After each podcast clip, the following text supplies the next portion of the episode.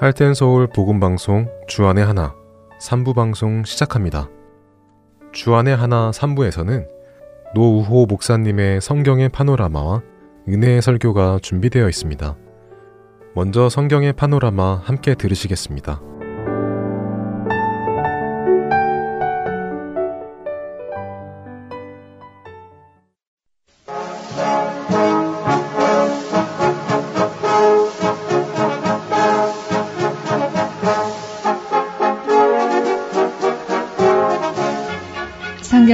파노라마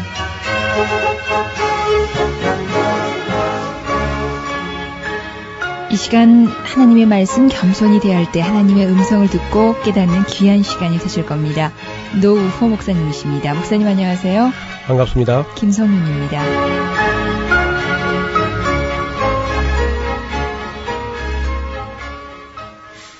어, 거기 우리 에스라서를 읽어 나가다 보면은 사장 중에 말이죠. 성전 공사가 어찌하여서 중단되는가 그런 이야기 나옵니다. 그것은 바로 르훔과 시, 서기관 심세, 방백 르훔과 서기관 심세가 그 사마리아 지방의 이제 총독과 서기관이었는데 이 사람들이 예루살렘에 와가지고 우리도 같이 그 성전일에 동참을 하자 이렇게 제안을 했는데 그 사마리아 사람들이 성전 짓는데 동참할 이유가 전혀 없다. 우리는 우리끼리 지을 것이다. 이렇게 하니까 이제 이 사마리아 사람들, 특별히 그 방백 르훔과 서기관 심세가 그 왕에게 막 이게 고레스 왕, 페르시아 왕에, 왕에게다가 그때 요 왕 이름들은 조금 이 애매하게 돼 있는데요. 그 왕실의 의원들에게, 의사들에게, 그냥 다시 말하면 국회의원 같은 그런 사람들에게 공문을 보내가지고 이 사람들이 지금 성을 수축하고 성전을 짓고 해가지고 어, 이 폐역한 성이 자기들이 그 요새를 구축하노 하면은 당신들 말 안 듣고 애매길 것이다. 역사를 보면 이 성은 언제든지 그저 반역을 일삼는 그런 성이다. 그러면서 아주 투서를 넣어가지고 이상한 고발 내지는 뭐 요즘 같은 뭐 집단 민원처럼 그런 고발장에 들어가서 이게 그만 공사가 중단돼요. 그래서 이것이 이제 500 36년에 그들이 돌아와 가지고 2년 있다가 공사를 시작했으니까 530 534년 정도에 아마 그게 중단됐겠죠. 에스라 느헤미야 그 당시에 성벽을 지을 때도 또 이제 어려움이 닥치고 하는데 우리가 하나님의 뜻이라도 말이죠. 무슨 일을 하려고 하면 반드시 방해가 있습니다. 그래 이제 그 공사가 딱 중단되니까 사람들이 어떤 현상이 벌어지냐면은 자기 집 짓는 데 이제 바쁜 거예요. 이제부터는. 네. 그죠. 어차피 그저 하나님 성전 못 짓게 됐으니까 내 집이나 그냥 열심히 짓자. 그리고 자기 집에 그냥 부지런히 그저 나무 하나 생, 반도당이 생겨 있으면 자기 집을 가져가고 돌 하나 반도당 있으면 자기 집에 가져가고 열심히 그저 자기 집 짓는 데 바쁜 거예요. 하나님의 집은 뭐 황무하게 되어 있는데 이러한 때에 이제 나타난 선지자가 학계 선지자입니다. 그러니까 청취자 여러분들께서는 에스라서 4장 끝에 4장 끝에 보면 23절에 한번 읽어 보실랍니까? 에스라서 4장 23절 24절까지 한번 읽어 보십시오. 아닥사스다 왕의 조서 초본이 르훔과 서기관 심세와 그 동료 앞에서 낭독됨에 저희가 예루살렘으로 급히 가서 유다 사람들을 보고 권력으로 억제하여 그 역사를 그치게 하니 이에 예루살렘에서 하나님의 전 역사가 그쳐서 바사왕 다리오 제2년까지 이르니라. 그렇습니다. 이렇게 해서 그만 공사가 중단돼 가지고 약 16년간이나 중단된 채로 다리오 왕 2년 지난 시간에 우리가 다리우스 히스타페스 왕 이야기 했잖아요. 그렇죠. 그 예. 즉위 2년까지 그저 공사가 중단된 채로 있는 겁니다. 아. 16년간이나 방치해 보십시오. 완전히 황무지가 되고 그야말로 정말 참 흉한 모습으로 남아 있었겠죠. 그런 것을 보다가 보다가 이제 못해가지고 하나님의 사람 학계가 나타나는데 그러니까 예스라서 4장 끝에다가 학계 선지자 혹은 둘이 나란히 있어도 좋겠어요. 스가랴 선지자 이 두 선지자가 나타납니다. 학계 선지자 그러니까 학계서가 저 뒤에 있잖아요. 예. 뭐그 구약 말기에 제가 갖다 놨기 때문에 예. 이게 성도들이 그 역사적으로 재구성되지 못하면은 도대체가 이게 연결이 안 되고 그러니까 그건 앞뒤 전체를 잘 모르니까 그저 요절 한두 절 그저 외우고 말아버리는 또 여절도 무슨 뭐 잘 된다 복 된다 말이 있으면 그 좋아하지만은 네. 성경 전체로 보는 암흑이 잘 늘리지 않거든요. 네. 그래서 학계 선자 이야기를 이제 우리가 한번 들어봐야 되는데 여기 학계에서 1장을 딱 펴면은 다리오 왕 2년 6월 곧 그 달 초하루에 여호와의 말씀이 선자 학계로 말미암아서 스알델의 아들 유다 총독 스르바벨과 여호사닥의 아들 대제사장 여호수아에게 임하였다. 그렇게 기록합니다.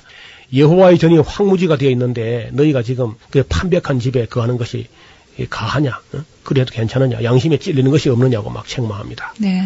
너희가 그런 식으로 했기 때문에 너희 소유를 한번 살펴보라고 그런 식으로 했기 때문에 많이 많이 뿌릴지라도 수입이 적을 것이고 먹어도 배부르지 못하고 마실지라도 흡족하지 못하고 입어도 따뜻하지 못하고 일꾼이 싹쓸 받아도 구멍 뚫어진 전대에 넣는 것이 되는 것이다. 그왜 그러냐?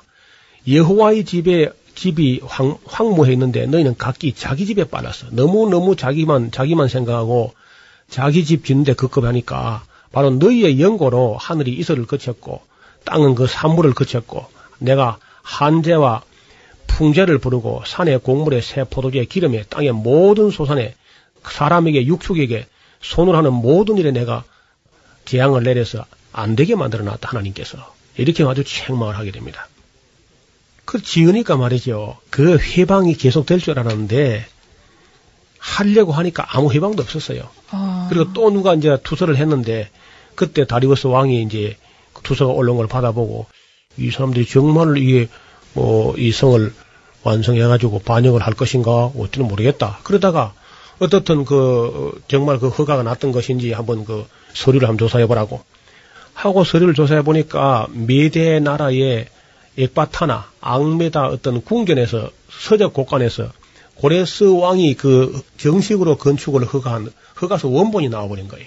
그래서 다리우스 왕이 무슨 소리 어떤 사람이 그걸 희망했냐고. 만약에 다시 그 하나님 성전 짓는 걸 희망한 사람이 있으면 그 몸을 칼로 쪼개가지고 그 집은 그럼토로 만들어버리라고 막 호되게 책망하면서 아무도 희망하지 못하도록 그리고 필요한 모든 것을 도와주고 강서편에 있는 사람들은 세금을 내 가지고 아예 이 나라를 본국으로 가져오지 말고 거기 성전 데다 보태서라고 그렇게 해가지고 뭐 일사천리로 예. 일이 이루어집니다. 그러니까 우리가 이런 걸 보면서 그래요. 우리가 뭐든지 하기 싫어하면요. 하지 않도록, 하지 못하도록 마귀가 잘 도와줍니다. 하기 싫어하면은. 반대로 하려고 하면은 하나님의 뜻이 확실할 때 이걸 하려고 하면은 회방이 있어도 그 해방도 문제가 안 되는 거라요. 네. 마침내 하나님께서 도와주셔가지고 아무 어려움 없이 그저 짓습니다. 지도자가 현찮아 그러느니 했던 그런 사람들 말도 다 쓸데없는 소리고 하나님 뜻이 아닌가 보다. 그것도 다 뜻이 아니면 고래서 칭령이 납니까? 그 다음에 때가 안 됐다. 때가 벌써 늦었지요. 그리고 하나님이 우리와 함께 하지 않는가 보다 그러는데 학계서를 보면요. 이렇게 말합니다. 학계서 2장 3절에 보면은 너희 중에 남아 있는 자 곧 이전에 이전 영광을 본 자가 누구냐? 이제 이것이 너희의 복이 어떻게 보이느냐? 이것이 너희 눈에 보잘것 없지 아니하냐? 그러나 나 여호와가 이르노라. 스룹바벨아 스스로 굳세게 할지어다. 여호사닥의 아들 대제사장 여호수아야 스스로 굳세게 일할지어다. 나 여호와의 말이니라. 이 땅 모든 백성아 스스로 굳세게 하여 일할지어다. 내가 너희와 함께 하노라. 아멘. 함께 하노라 하고 말씀을 하십니다. 그리고 망국을 조금 있으면 내가 망국을 진동시킬 것인데 망국의 금은 보배가 다 이전에 답지해 올 것이다. 은도 내 것이고 금도 내 것이다. 만군의 여호와의 말이니라. 또 이전에 나중 영광이 이전 영광보다 더 크게 될 것이다. 그리고 내가 이 성에 평강을 줄 것이다. 이제 전 지대를 놓던 그 날과 그 이전을 생각해봐라. 이제부터는 내가 이 백성에게 복을 줄 것이다. 그렇게 격려도 하시고 책망도 하시고 그리고 위로도 하시고 하는 그런 정말 그 민족의 큰 지도자로서 그런 어른으로서의 모습을 보여줍니다. 이제는 이제 너희가 이 오늘부터 이전을 추억하여 봐라. 9월 24일 곧 여호와의 전 지대를 쌓던 날부터 추억해 봐라. 곡식 종자가 오히려 창고에 있느냐? 포도나무, 무화과나무, 석류나무, 감람나무에 열매가 맺지 못하였느냐? 그러나 오늘부터는 내가 너에게 복을 주리라. 그렇게 약속하시는 것을 볼 수 있습니다. 학계 선자의 격려와 책망을 들으면서 그 성전을 짓고 있을 때 그때 얼마 지나서 이제 다리우스 왕이 성전 짓고 나서 이제 오래 지나서 마라톤 전쟁 이런 걸 하다가 결국은 이제 어, 실패하게 되고 네. 다리우스가 죽고 나서 이제 그 시대는 그 아하수에로 왕의 시대죠. 에스더의, 에스더의 남편. 남편 되는 분. 예. 그러니까 이것은 이제 아까 우리가 학계서라든지 에스라서 이야기는 바벨론에서 포로 돌아온 사람들 땅, 유대 땅 이야기고요. 예. 그 이제 에스더스 이야기는 그 돌아오지 않고 남아 있던 사람들 이야기입니다. 바벨론 그 페르사 쪽에. 그러니까 이 이야기는 바벨론 그 1차 귀환이 있은 후에 돌아오지 않고 거기 남아 있다가 이렇게 어려움을 당했는데 그래도 하나님께서 에스더와 모르드게의 그 신앙 때문에 그리고 온 백성들이 기도하는 것 때문에 하나님께서 그 생명을 구원해 주셨는데 이것을 기념하는 명절이 퓨림이라고 하는 불임절이라고 되어 있죠. 스가랴서는 이제 지난번에 한번 말씀을 드렸는데 학계 선지자하고 같은 시대의 예, 선지자라고 같은 그러셨어요. 시대 불과 2개월 차이로 하나님의 소명을 받게 됩니다. 네. 그 학계 선지자는 연세가 많으신 분으로서 다리오 왕 2년 6월에 에, 하나님의 부르심을 받게 되고 스가랴는 소년 선지자 아주 젊은 사람으로서 어, 다리오 왕 2년 8월에 그 부름을 받게 됩니다. 이제 스가랴서 같은 경우는 우리 성도들이 읽으면서 좀 어려워하는 그런 책이죠. 거기 뭐 여러 환상이 나오니까 이 환상을 뭐 해석하기 위해 어려워가지고 이게 무엇을 상징하는가, 무엇을 의미하는가, 이래가지고 아주 어렵게 생각하는데 사실은 그게 그리 어려운 책이 아닙니다. 성경을 볼 때에 우리는 그저 어떤 용어 같은 것이 좀 상징적인 게 나오면은 그만 굉장히 어렵게 그렇게 처음부터 그저 주눅이 들어가지고 눈을 감고 그저 아예 모르려고 하는데 그럴 필요가 없습니다. 스가랴 선지자는 선지자 자신이 나이가 어리고 경험이 없기 때문에 그 하나님께서 아주 친절하게 알기 쉽게 하느라고 그 시청각으로 보여준 거예요. 그 스가랴서 같은 걸 어렵게 보지 마시고 네. 그 자세히 그저 보면은 큰 그 환상의 이야기가 여덟 카트가 나옵니다. 여덟 장면이. 그 여덟 장면은 그뭐 그것만 알면 나머지는 그리 어렵지 않거든요. 문제는 그런 책이 기록될 당시에 역사적, 영적인 그 분위기가 어떠했는가, 예. 역사적인 어떤 그 환경이 어떠했는가, 어떤 사연이 있었길래 이런 말씀이 오고 갔는가 하는 것을 알면은 그게 한결 쉬워집니다. 그러니까 지금까지 우리가 일반 성도님들이 이렇게 성경이 어렵다고 느껴지는 것은 그 당시 역사를 너무 어, 잘 몰랐기 때문에 어려운 거예요. 그리고 읽다가 말다가 하니까 앞뒤가 연결이 안 돼서 어렵고요. 또 역사서와 예언서를 연대기적으로 재구성을 하지 못하고 따로 읽으니까 또 어렵고 연결이 안 되고요. 예. 예. 요절 한 절만 또 읽으려고 하니까 어렵고 뭐 또 복 준다는 잘 된다는 얘기만 또 가려가면서 읽으니까 또 어렵게 어렵게 되고 그래서 이제 이게 사실 어려워졌는데 에, 스가랴 선지자는 이제 소년 선지자여서 그 나이가 아마 소년 그럴 때 이것도 상당히 그 막연한 연대인데 그 소년이 몇 살부터 소년인지 이제 우리 한국 같으면 소년 그러면 아마 초등학생이나 중학교 1, 2학년 중학생 정도 하면 소년 하겠지만은 우리 성경이 번역된 이 소년이라는 그런 말들은 에, 유대인들의 관습 습관 속에서 소년이라는 것은 보통 서른 살뭐 이런 걸 소년이라 그래요. 네. 보소서 나는 아이라 그런데 그런 말을 그, 그몇 살인가 보면 마흔 살 좀 되는데 나는 아이라 그는 겸손의 예. 말씀이고 자기 비하의 그런 용어의 하나의 그 관용구처럼 그렇게 쓰는 겁니다. 그러니까 아마 스가랴가 그때 나이가 서른 살 안팎 정도 되지 않겠나 이렇게 봅니다.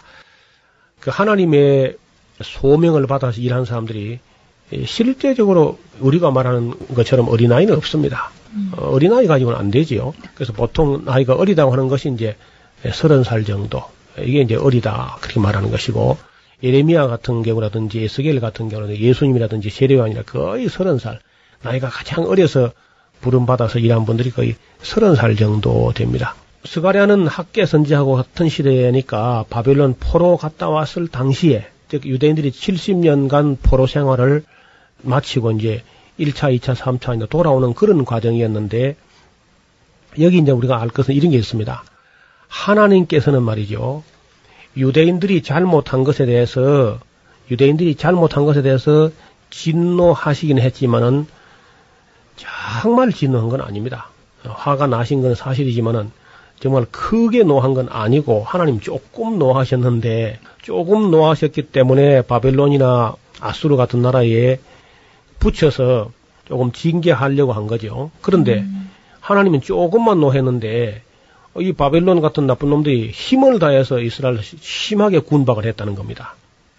스가랴서 1장 15절에 보면은 안일한 열국을 내가 심히 진노하나니 나는 조금만 노하였거늘 그들은 힘을 다하여 고난을 더했습니다. 그래서 바벨론을 가지고 어, 유대인들을 때려놓고 때리게 해놓고도요 너무 많이 때렸다고 하나님 또 진노하신다고요. 적당히 해야지 그렇게 사람을 갖다 노인들도 유치도 뭐 어린 아이도 돌아보지 않냐고 어린 아이 배, 여인의 배를 갈라버리고 그런 그런 무지막지한 부배였느냐 그래서 바벨론을 또 징벌하시는 거죠. 구약 성경을 우리가 읽을 때 우리가 늘 그저 하나님은 사랑이 많기만 하신 그런 분으로만 보는데 하나님은 사랑이 많으시기도 하고 질투가 심하기도 하시고 예, 그걸 우리가 잘 모르면은 어, 이해가 안 되지요. 지금 이제 첫 번째 그 이상은 말탄 자들을 보게 됩니다. 예, 그들은 땅에 두루 다니면서 되어지는 일들을 하나님께 보고하는 그런 복명하는 천사들이었어요. 이 첫 번째 이상이죠. 그러니까 이제 스가랴라는 소년 선지자가 보니까 홍마를 타고 골짜기 화석류 나무 사이에서 섰고 그 뒤에 홍마, 자마, 백마가 있었다 하는 그런 얘기가 이제 나옵니다. 그때가 다리오 왕 2년 11월 달이었는데 그 소년 선지자가 처음 본 이상이죠. 그래서 천사가 스가랴가 모를까 봐서 물어봅니다. 맨 먼저 스가랴야 네가 무엇을 보느냐 그래 물어요. 그럼 스가랴가 이제 대답하기를 내 주여 내가 무엇을 보나이다 그래 대답을 합니다. 그래 잘 봤다. 네가 그것이 무엇인지 알겠느냐 물으면요. 스가랴가 내 주여 내가 알지 못하나이다 그래 알지 못한다 그래요. 그러니까 또 천사가 또 설명을 하지요. 알지 네. 못한다 하니까 그러니까 번번이 그저 어, 여러분 그 이제 성도님들이 스가랴서를 자세히 읽어보면은 뭐 하나 보여줘 놓고 네가 무엇을 보느냐 얘가 지금 바로 보는지 안 보는지 천사가 얘 같아서 꼭 물어봐요. 그럼 내가 무엇을 보나이다. 네, 보기는 잘 보는구나. 네가 무, 그것이 무엇을 의미하는지 네가 알겠느냐. 언제나 스가랴가 모른다 그럽니다. 네. 모른다 그러기 때문에 천사가 참 애가 타지만은 또 뭐 설명을 해야지 모르니까. 그러니까 스가랴가 모른다는 것 때문에 우리가 덕을 보는 거예요. 음. 스가랴가 뭐 내 주에 내가 알마합니다. 어, 통과. 그래 그러면 자기는 알았는지 뭐 우리는 모르잖아요. 예. 근데 스가랴가 꼭 그때마다 모른다고 하기 때문에 천사가 일일이 다 아주 그 친절히 다 설명을 합니다. 두 번째는 그 네 뿔과 네 기술 네 명의 기술자 이게 공장이라고 우리 개혁성계 번역된데 공장이라는 말은 어떤 장인 예, 음. 기술자입니다. 기술자. 기술자가 이제 어떤 망치 같은 걸 가지고 세상에 권세를 상징하고 있는 네 뿔을 뽑아버리려고 지금 준비하는 거예요. 뿔 뽑는 기, 술자 천사 중에서 어떤 나라 권세를 무너뜨리는 그런 기술자가 있는가 봐요. 그래서 바벨론의 권세라든지 아수르 권세라든지 페르사 권세라든지 이런 그 권세를 땅에 떨어뜨리려고 하는 그런 기술자를 보여줍니다. 그러니까 왜 기술자들이 그걸 권세를 깨뜨리려고 하냐면은 하나님 조금만 노했는데 힘을 다해가지고 유대인들 괴롭혀서 내가 질투한다. 그 이방 사람들이 내 민족, 내 선택한 백성 유대인들을 죽, 죽을 고생을 시켜 고생을 시켜놓고 자기들 평안한 것을 내가 질투한다. 그러면서 기술자를 보여줬습니다.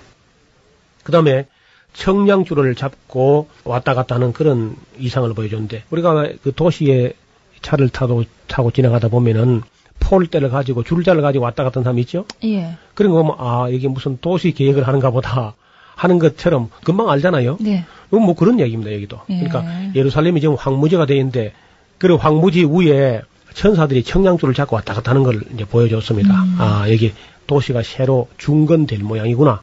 뭐 이런 뭐 간단하게 보이는 거죠. 그 다음에 이제 대제사장 여호수아가 하나님 면전에 소환됐는데 사실 이야기는 조금 할 필요가 있겠어요. 대제사장 여호수아가 실수를 합니다. 이게 무슨 실수냐면은 여호수아뿐 아니라 백성의 두령들이 오자마자 얼마 안 가서 아내들이 안 따라왔다 얘기했지 지난번에. 예. 그것 때문에 이제 남자들이 또 독취하는 게 좋지 못하거든요. 그 남자들이 독취하는 게 좋지 못하다는 얘기는 무슨 빨래 같은 밥하는 얘기가 아니고 남자들에게서는 성적인 어떤 충동들이 여자들처럼 그렇게 안정되어 있지를 못합니다. 아주 불안하게 짝이 없는 그런 그 욕구 때문에 결국은 이방 여자를 취해서 아내를 삼은 겁니다. 세상에 그런 죄를 지어가지고 결국은 바벨론 포로 갔다 와가지고 또 그런 죄를 짓거든요. 그래서 이 죄 때문에 이제 백성들이 성전 공사 중단되는 걸 그는 보면서 여호사 대제사장부터 이방 여자를 취하고 저런 짓을 하는데 어떻게 이런 어, 어려움이 없겠는가 그러면서 지도자를 원망하는 거죠. 어떻든 그 때문에 신망을 많이 잃어버리게 됐는데 스가랴가 보니까 그 여호수아가 정말 하나님 앞에 하나님 면전에 소환된 거예요. 이상 가운데 보니까. 그리고 천사들이 양쪽에 도열해 있고 사탄이 그 옆에 참소하는 겁니다. 음. 이런 사람이 다 제사장이냐고 말이야. 그렇게 막 사탄이 참소하는 걸 보여줬습니다. 근데 하나님께서 사탄을 불러가지고 사탄아 내가 너를 책망하노라 하고 사탄을 그저 참소하지 못하게 하고 여호수아를 보면서 하시는 말씀이 이는 불에서 꺼낸 거실로 나무가 아니냐 하시면서 천사들에게 그 더러운 옷을 벗기고 고운 심화 포 옷을 갖다 입혀줘라.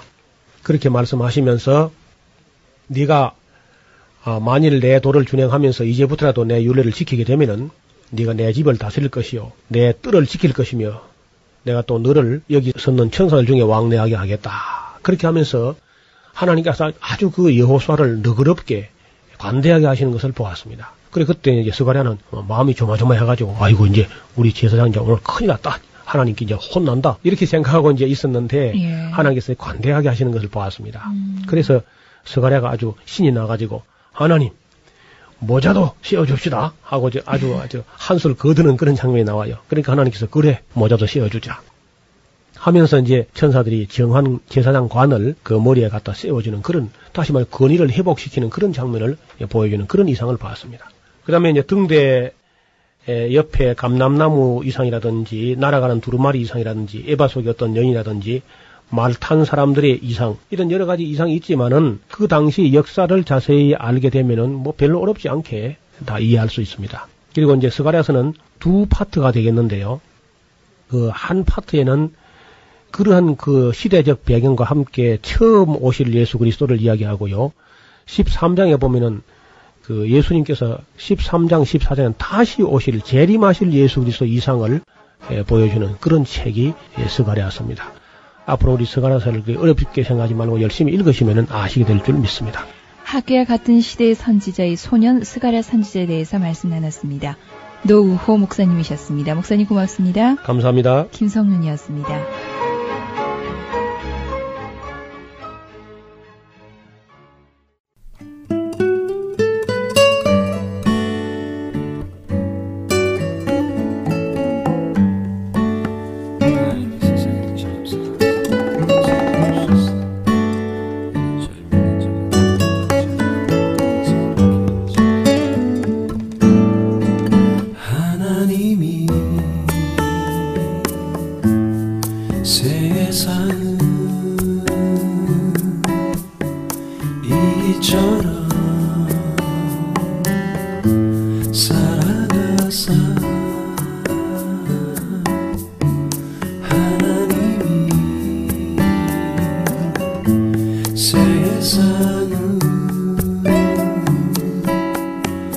一场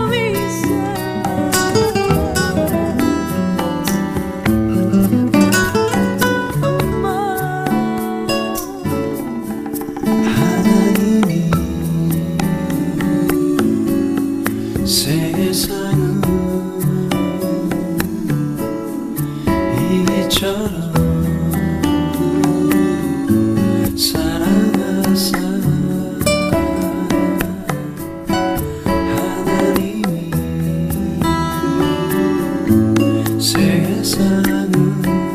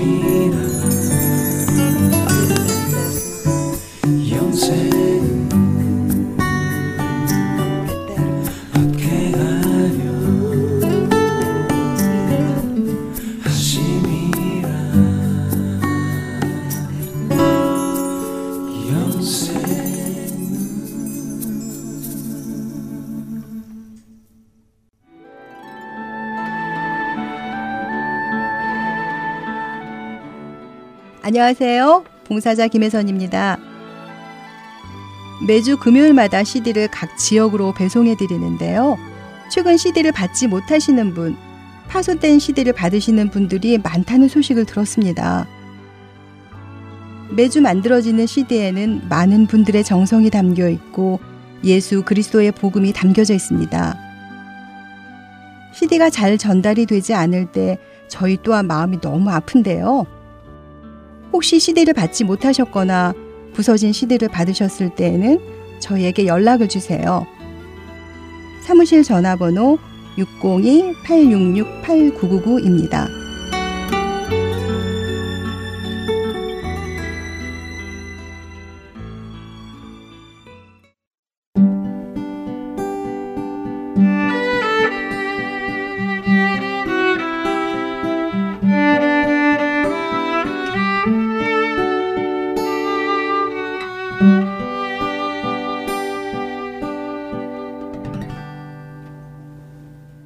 은혜의 설교 말씀으로 이어드립니다.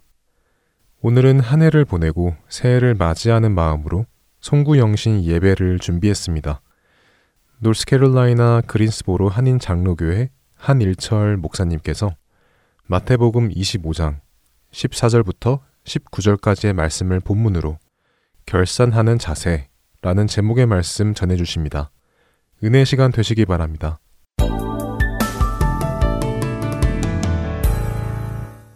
우리 주일날 주시는 하나님의 말씀 마태복음 25장 14절에서 19절 말씀 결산하는 자세란 제목으로 말씀을 받겠는데 오늘 주시는 본문은 마태복음 25장 14절에서 19절 여러분이 가져온 성경을 펴서 이 시간 같이 읽습니다. 시작.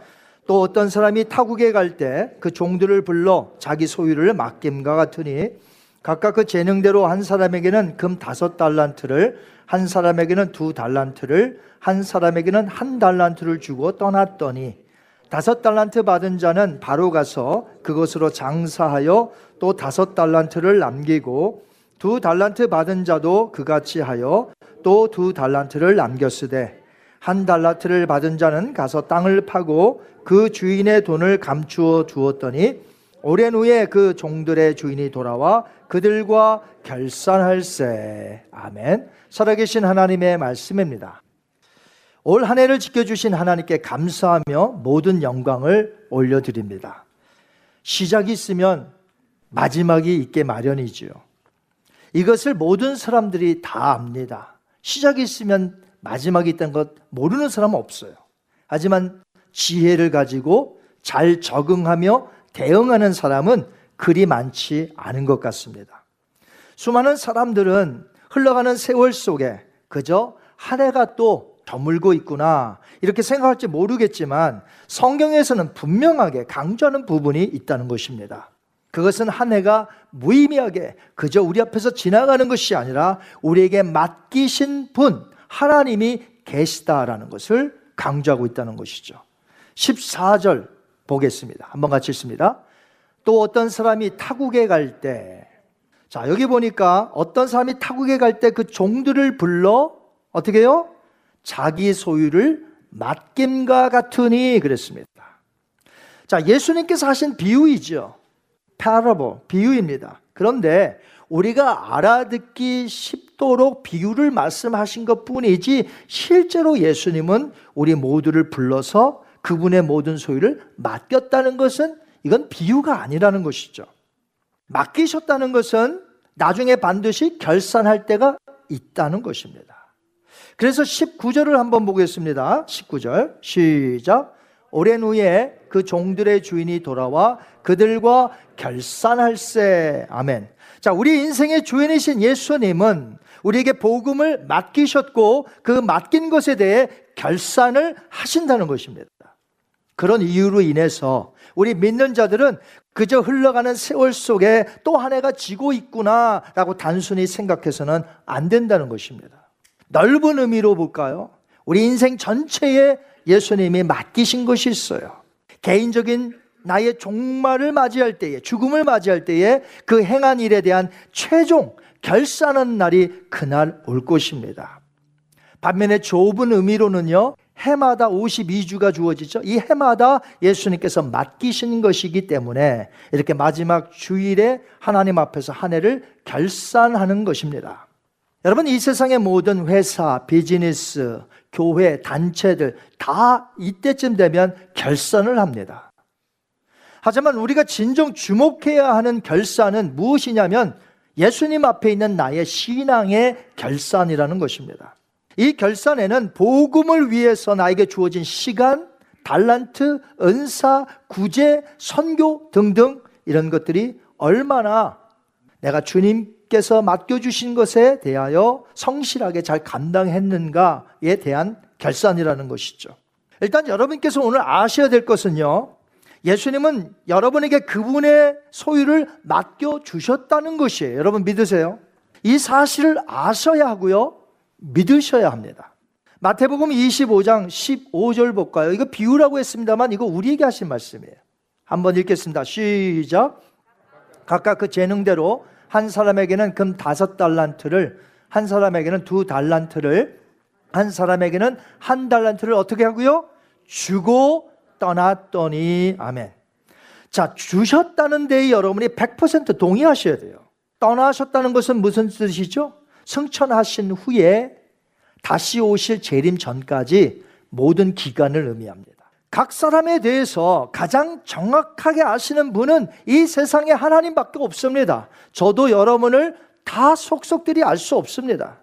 하나님만 아세요. 그렇기 때문에 가장 공의로우시고 가장 정확하신 분인 하나님이시기 때문에 그분께서 우리 각자의 형편과 달란트, 재능에 따라 맡기시고 떠나셨다는 것이에요. 분명한 것은 성도님들 중에 예수님께로부터 받지 않은 사람은 단 한 사람도 없다는 것입니다. 주인이 각 종들에게 그분의 소유를 전부 맡기고 떠났다는 내용을 기록한 15절까지는 문제가 하나도 없어요. 그런데 그 문제는 그 뒤에 발생하게 됩니다. 다시 말해서 다른 두 명의 종들과는 달리 다른 한 종은 주인을 맞이하는 이 결산하는 자세에서 큰 문제가 생겼다는 것이에요. 자, 오늘 설교 제목이 무엇입니까? 결산하는 자세입니다. 자, 결산하는 자세에 문제가 생기면 그때 큰일 난다는 것이에요. 올 한 해를 주님 앞에서 우리가 결산해야 하는 이유는 예수님께서 올 한 해를 우리에게 주셨기 때문이에요. 여러분 믿으세요? 올 한 해 우리가 그냥 내가 막 산 거 아니에요. 올 한 해를 하나님이 주시지 않았으면 우리는 오늘 서 있지 못합니다. 하나님이 주셨다는 거죠. 무언가 맡았다면 반드시 뭐가 있다? 결산하는 날이 있다라는 것입니다. 맞지 않았다면 결산할 필요가 없어요. 여러분이 맞지 않으셨으면 결산할 필요 없어요. 하지만 여러분이 받으셨기 때문에 하나님이 주고 떠나셨기 때문에 여러분은 반드시 결산해야 한다는 것이에요. 오늘 성경에 보니까 주고 떠났다고 되어 있지 않습니까? 주었다는 거예요. 우리는 받았다는 거예요. 자, 이 비유에 나오는 종들은요, 전부 누구를 가리키냐면 저와 여러분 모든 이 세상에 있는 교회를 다니는 사람들을 얘기하는 거예요. 이 세 명 안에 다 포함되어 있어요. 저와 여러분 모든 교회들의 성도들 다 들어가 있어요. 그러므로 이 세 명의 모습에서 내 모습을 찾아야 되는 거예요, 오늘. 자, 우리 또한 주인으로부터 무엇인가를 맡았기 때문에 그 일에 대해서 반드시 결산해야 합니다. 그것이 주인의 뜻이에요. 우리는 예수님 앞에서 결산하는 자세가 매우 중요한데 오늘 그것을 한번 생각해 보려고 합니다. 다섯 달란트와 두 달란트를 받은 종들은 결산하는 자리에서 큰 칭찬을 받았습니다. 상급을 받았습니다. 저와 여러분도 꼭 그렇게 되기를 주님의 이름으로 축원합니다. 이 주인 앞에서 갖는 결산하는 자세가 얼마나 좋은지 몰라요. 한번 보실까요? 그 자세를. 자, 마태복음 25장 20절. 시작. 다섯 달란트 받았던 자는 다섯 달란트를 더 가지고 와서 이르되 주인이여 내게 다섯 달란트를 주셨는데 보소서 내가 또 다섯 달란트를 남겼나이다. 아멘. 다섯 달란트 받은 자는요, 다섯 달란트를 주인에게 더 가지고 와서 전부 열 달란트를 주인 앞에 내놓은 것이에요. 두 달란트 받은 자 역시 두 달란트를 더 주인에게 가지고 와서 총 네 달란트를 가지고 온 것입니다. 이렇게 그 두 명이 결산하는 자세가 좋을 수밖에 없었던 이유가 있는데요. 이유가 있을 거 아니에요. 무엇이 그들로 하여금 그렇게 더 가져와서 칭찬받을 수 있게 하셨을까? 이유가 있는데 16절에서 발견됩니다. 두 단어를 유의해서 보세요. 한번 마태복음 25장 16절. 시작. 다섯 달란트 받은 자는 바로 가서 그곳으로 장사하여. 아멘. 자, 여기 보니까 바로 가서 한번 따라 하실까요? 바로 가서 그것으로 장사하여. 자, 헬라어 원어에 보시면요. 달란트 받은 종은 돈을 받자마자 그것으로 장사하기 위하여 업무에 즉각 착수한 것을 강조합니다. 바로 가서 받은 것으로 장사했다는 것은 주인 대신 예수님께서 맡겨주신 복음의 사역을 이루는 데 있어서 지체하지 않고 성실히 행했다는 것이에요. 이렇게 성실하게 일을 했으니 주인을 만나 결산할 때에 자세가 좋을 수밖에 없어요. 칭찬을 받을 수밖에 없다는 것이에요.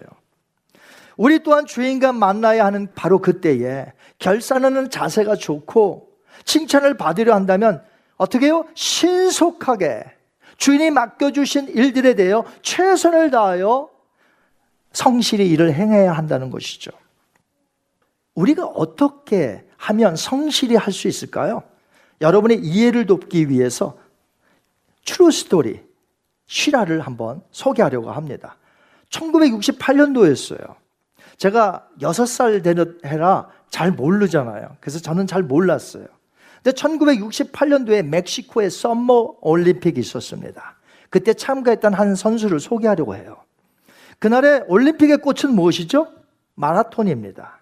마라톤이 있던 그날 메인 스타디움에 74명의 마라토너들이 출발선에 서 있습니다. 이제 땅 하는 소리를 기다리며 이제 뛰어나가려고 준비 중에 있어요. 이제 출발 신호가 울렸습니다. 땅 했습니다. 소리가 울리자 선수들은 모두 힘차게 달려나갑니다. 중간쯤 달리는데 번호 36번을 단 아프리카 탄자니아 선수가 한 명 있었습니다. 이름이 존 스티븐 아크와리라는 사람인데 그만이 옆에 사람들과 부닥친 것이에요. 그래서 스텝이 꼬여서 길 위에 나뒹굴고 말았습니다. 대기 중이었던 의사들이 막 몰려왔어요. 그의 무릎을 보니까 이건 심한 상처에 더 이상 뛸 수 없다 판단을 내립니다. 그 소리를 들은 이 선수 아크왈이 삐쩍 마른 몸에 왜 이 아프리카 선수들 보통 이렇게 말랐어요. 그리고 눈은 휑하니 들어갔습니다. 그런데 그 커다란 눈에는 그 닥터들이 하는 말을 듣고서는 절망과 슬픔의 눈물이 흘러나옵니다. 왜요? 더 이상 뛸 수 없다고 하니까. 다친 무릎과 이 다리를 간단히 치료하고 이제 예외로 시키려고 저쪽에 이제 가라고 이렇게 막 시키는데 그가 갑자기 벌떡 일어나더니 뛰어가기 시작을 합니다. 주위의 만류에도 불구하고 닥터가 뛰지 말라는데도 몇 발자국 뛰다가 넘어지기를 반복하면서 달려가기 시작합니다. 그는 더 이상 몸으로 달리는 것이 아니라 정신으로 달려가는 것이죠. 그가 그렇게 메인 스타디움에 도착했을 때에 이미 스타디움에는 환한 불들이 하나 둘씩 꺼진 상태였습니다. 언제 올지 모르는 가난한 나라에 아프리카의 흑, 부상당한 흑인 마라토너를 기다리는 사람들은 별로 없었습니다. 많이들 갚버렸고 적은 관중들과 심판들만 있었습니다. 모두가 그를 단념할 무렵에 그가 메인 스타디움에 드디어 모습을 나타낸 것이죠. 붕대를 감은 다리를 쩔뚝거리면서 한 발 한 발 고통 속에 운동장을 돕니다. 그때는 이미 마라톤 선수들이 이 경주를 끝낸 지 한 시간이 훨씬 더 된 시간이에요. 마침내 아크아리 선수가 마라톤 코스를 완주하고는 그대로 쓰러지게 됩니다. 스타디움에 남아있던 사람들이 일어나서 박수를 치며 그를 격려했습니다. 사람들이 달려와서 담요를 덮어주고 그를 안아 이렇게 일으켰을 때 그의 눈에서는 눈물이 하염없이 흘러내렸지만 세상에서 가장 아름답고 행복한 미소였습니다. 이 모습을 본 기자들이 앞다투어 뉴스에 이렇게 소식을 내보냈습니다. The greatest last place finish ever. 역대 가장 위대한 마지막 통과다. 그 다음날 기자가 아크와리 선수에게 묻습니다. 당신은 이길 가망도 없는데 왜 경기를 포기하지 않았습니까? 그때 그는 이렇게 대답을 했습니다. 내 조국이 1만 마일이나 떨어진 곳에 보낸 것은 레이스를 스타팅만 하라고 보낸 것이 아니라 레이스를 끝까지 완주하라 하여 나를 이곳에 보냈습니다. They sent me to finish the race. 비록 와크아리가 메달을 따지는 못했습니다. 하지만 탄자니아의 선수로서의 그의 자세는 올림픽 선수, 수많은 선수 중에 단연 돋보였다는 것이죠. 그의 행동은 수많은 사람들에게 어떤 어려운 환경 속에서도 절대로 포기하지 말라는 메시지를 전해 주었어요. 그리고 탄자니아 국가가 자기를 불러 이 일을 맡긴 것에 대해서 끝까지 최선을 다했던 그의 성실한 자세는 50년이 지금 흘렀는데도 지금에도 깊은 감명을 주고 있습니다. 아카리가 뛰다가 넘어진 것은 그의 잘못이 아니었습니다. 예기치 못한 충돌이었고 고난이었습니다. 왜 그인들 메달을 따고 싶지 않았을까요? 그가 매우 불성실했기 때문에 일어난 사고가 아니었습니다. 그가 만약 불성실한 사람이었다면 부상당한 몸으로 끝까지 완주하려는 그런 위험한 일 따위는 하지 않았을 것입니다. 그는 메달을 따기 위하여 고된 훈련을 받았었고 탄자니아에서 보낸 선수로서 최선을 다하여 나라의 국가의 명예를 걸고 이 올림픽에 출전을 했던 성실한 자였습니다. 그러나 부닥치면서 그가 뜻하지 않게 넘어져 심하게 다쳤던 것 뿐이에요. 그가 메달을 따지 못했으니 탄자니아로 되돌아갔을 때 비난을 받았을까요? 아닙니다. 오히려 성실하게 끝까지 완주함으로 탄자니아 나라의 정신을 온 세계에 알린 아카리 선수를 그 나라에서 칭찬하며 그를 높였던 것이에요. 여러분, 우리가 누구입니까? 예수님도 하나님의 나라에서부터 우리를 이 세상의 신앙의 마라톤으로 보내었다는 것이에요. 그래서 히브리서 저자도 우리가 현재 믿음의 레이스를 지금 뛰고 있다고 말하고 있습니다. 히브리서 12장 1절 한번 읽겠습니다. 인내로서 우리 앞에 당한 경주를 하며 믿음의 주여 또 온전케 하시는 인 예수를 바라보자. 아멘. 우리를 크리스찬 마라토나로 보내셨기에 우리는 인생의 출발점에 설 수가 있었고 믿음의 레이스를 현재까지 뛸 수 있었던 것이에요. 그런데 예수님이 우리에게 매번 스타팅만 하라고 보내셨을까요? 이 레이스를 성실하게 끝까지 완주하라고 우리를 보내신 것이 아니냐는 것이에요. 우린 매년 연초에 이것저것 작정합니다. 하나님 앞에 약속합니다. 내가 이렇게 하게 살겠습니다. 근데 어느새 1월달이 지나고 2월달이 되면 벌써 흐지부지.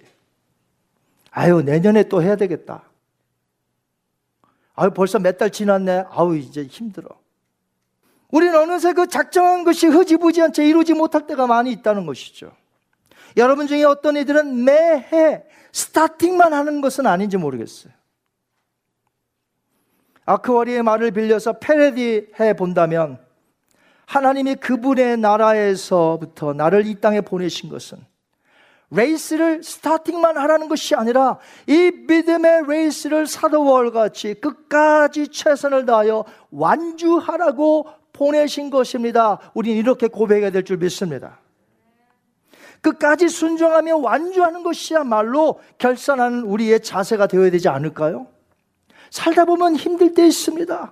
여의치 않게 나에게 몸에 육신의 건강이 안 좋을 수 있고 하다 보면 어떤 경제적인 어려움이 올 수도 있고 내가 원하지 않는 뜻하지 않는 어려움이 있을 수 있어요. 그러나 그것이 레이스를 완주하지 못하기는 못한다는 것이죠. 왜? 우리에게는 믿음이 있기 때문에.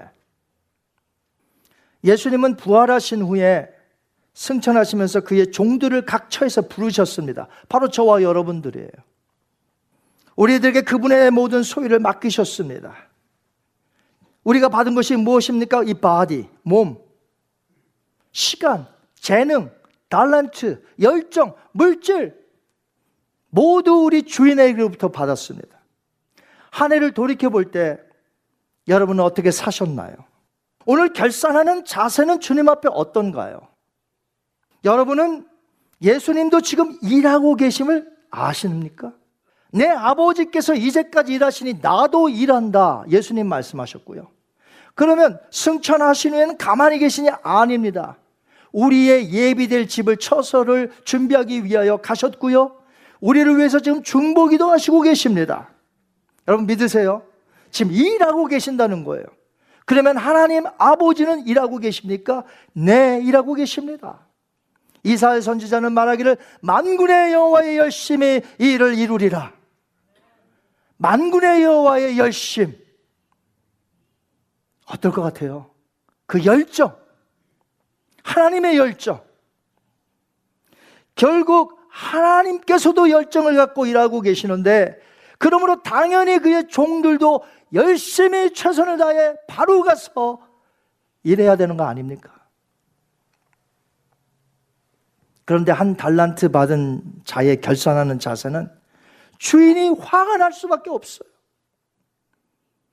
주인에게 받았던 그 한 달란트를 그대로 가져오면서 주인에게 이런저런 변명을 합니다. 그런 주인에게 한 달란트를 받자 어떻게 했죠? 마태복음 25장 18절 한번 읽겠습니다. 시작. 한 달란트를 받은 자는 가서 땅을 파고 그 주인의 돈을 감추어 두었더니 아멘. 장사를 하지 않고 곧바로 가지 않고 숨겨두었습니다. 한마디로 주인의 말씀대로 전혀 살지 않았다는 것이에요. 자기 마음대로 살았다는 것이죠. 주인에게 한 달란트를 그대로 돌려드리며 변명하기를 주인님이 너무나 두려웠습니다. 그래서 제가 못했습니다. 변명하죠. 주님을 너무 몰랐던 것이에요. 우리가 주님을 모르면 이렇게 될 수 있어요. 그래서 우리가 성경을 배우자는 것이에요. 여러분의 오랜 연륜을 통해서 아유 예배도 많이 들었고 성경도 난 많이 읽었고 성경도 많이 알고 있습니다. 또 배우셔야 돼요. 또 아셔야 돼요. 아무리 읽어도 그 다음에 제가 설교 준비하면서 또 이렇게 보면 이런 말씀이 있었나? 또 감동이 되고 새록새록 새로워지는 말씀. 우리는 배우기에 전념해야 될 줄 믿습니다. 아무리 통독을 많이 하고 아무리 많이 예배 설교를 많이 들었어도 또 들어야 되고 또 배워야 돼요. 왜? 예수님을 더 알아가려면. 오늘 본문에 보시면 한 달란트를 받아 그대로 가져온 자에게 큰 책망을 하셨습니다. 뭐라고 한 줄 아세요? 악하고 게으른 자. 악하고 게으른 자요. 여러분, 우리는 이렇게 잘 안 하고 게으른 것을 그냥 그냥 그런 건 줄 알잖아요. 게으른 게 악한 것이에요. 있는 것마저 빼앗깁니다. 사랑하는 성도 여러분, 한 해를 마감하며 결산하는 여러분의 자세는 오늘 어떻습니까? 주님의 칭찬이 있을 것 같아요. 정말 최선을 다해서 사셨습니까? 하나님이 오늘 여러분을 칭찬하실 것이에요. 하지만 책망을 받을 분도 있지 않겠습니까? 왜냐하면 부끄럽게 살았으니까. 게으르게 살았으니까. 안 했으니까. 이 핑계 저 핑계 되면 안 했으니까. 올해 여러분의 결산의 모습은 여러분의 인생 마지막에 일어날 최종 결산의 모습도 될 수 있음을 아셔야 돼요. 그래서 오늘이 중요한 거예요. 만약에 깨달았다면 최선을 다하여 바로 곧바로 가서 이제 남은 여생을 살면 되잖아요. 근데 그 최종 결산하는 날에는 더 이상의 no more chance. 기회가 없단 말이에요. 예수님의 말씀에 보면 이런 원리를 가르치시기 때문에 그래요. 마태복음 25장 21절 하늘의 원리, 예수님의 원리 잘 보세요. 시작. 잘하였도다 착하고 충성된 종아 너가 너가 적은 일에 충성하였구나. You have been faithful with a few things. 적은 일에 충성하였구나. 잘하였도다. 자, 예수님의 그 프린시플, 원리가 뭐예요? 적은 일에 충성한 자에게 큰 상급을 주시고 더 큰 일을 맡겨주시는 게. 이게 하늘의 원리, 예수님의 원리. 올 한 해에 우리 모두는요, 동일한 역경 속에서 힘겹게 살았습니다. 코로나 팬데믹으로 인해서 전부 힘들었어요. 예외가 없어요. 전부 힘들었어요. 여기는 목사도 힘들고요. 여러분들 힘들고 다 힘들었어요. 특정한 사람만 힘든 거 아니에요. 다 힘들었어요. 그러나 이 힘겨운 삶에서 모두가 적은 일에 충성한 건 아니라는 것이. 적은 일에 충성한 사람들이 있어요. 대부분의 사람들은 충성을 적은 일에 안 해요. 여러 가지 변명거리가 많잖아요. 거기다 하나 더 생겼어요. 코로나. 올림픽에서 끝까지 레이스를 완주했던 아크와리 선수로 설교를 제가 마치려고 합니다. 그가 탄자니아에 돌아가자 큰 환호를 받았어요. 대접을 받았어요. 국가가 자신을 보낸 것을 알았기 때문에 마라톤 도중에 큰 부상을 당했어도 finish line을 향해서 그 고난을 이겨냈고요. 끝까지 완주했기 때문에 국가로 돌아갔을 때 탄자니아에서는 그를 환호했습니다. 근데 여러분 그거 아세요? 그가 그 나라에서 받았던 환호와 그 환호 소리와는 차원이 다른 그런 엄청난 환호가 저와 여러분을 기다리고 있다는 것을 아십니까? 예수님께서 말씀하십니다. 계시록 3장 21절 말씀. 우리 한번 같이 읽습니다. 시작. 이기는 그 사람에게는 내가 내 보좌에 함께 앉게 하여 주기를 내가 이기고 아버지 보좌에 앉은 것 같이 해 주리라. 아멘. 여러분 이 약속 믿으십니까? 우리가 이 finish line을 완주하고 갔었을 때에 예수님과 천사들과 미리 간 성도들이 우리를 보고 환호하며 우리를 영접하게 될 것입니다. 예수님이 하셨던 이 말씀을 오늘 믿으셔야 돼요. 마지막 결산하는 날, 최종의 날, 그날이 이르기 전까지 오늘이라도 늦지 않았으니 하나님 나라를 위하여 신속하게 순종하며 일하시는 여러분 되시기 바랍니다.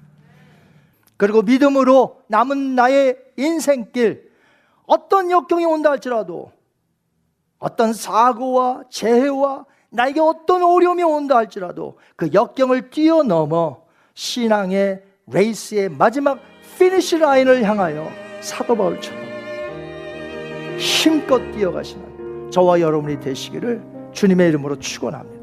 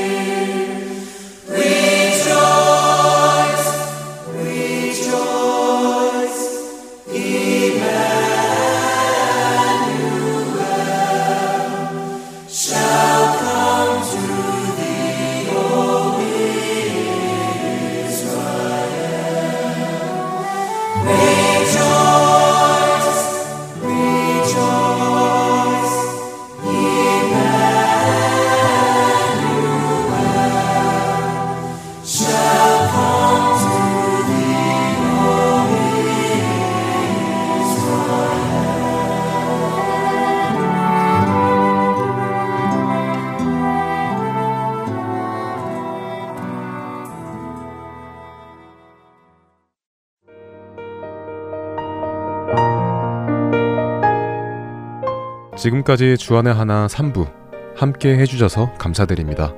다른 방송들을 더 듣고 싶으신 분들은 홈페이지 www.할테앤서울.org에서 특별 방송을 클릭하셔서 들으실 수 있습니다.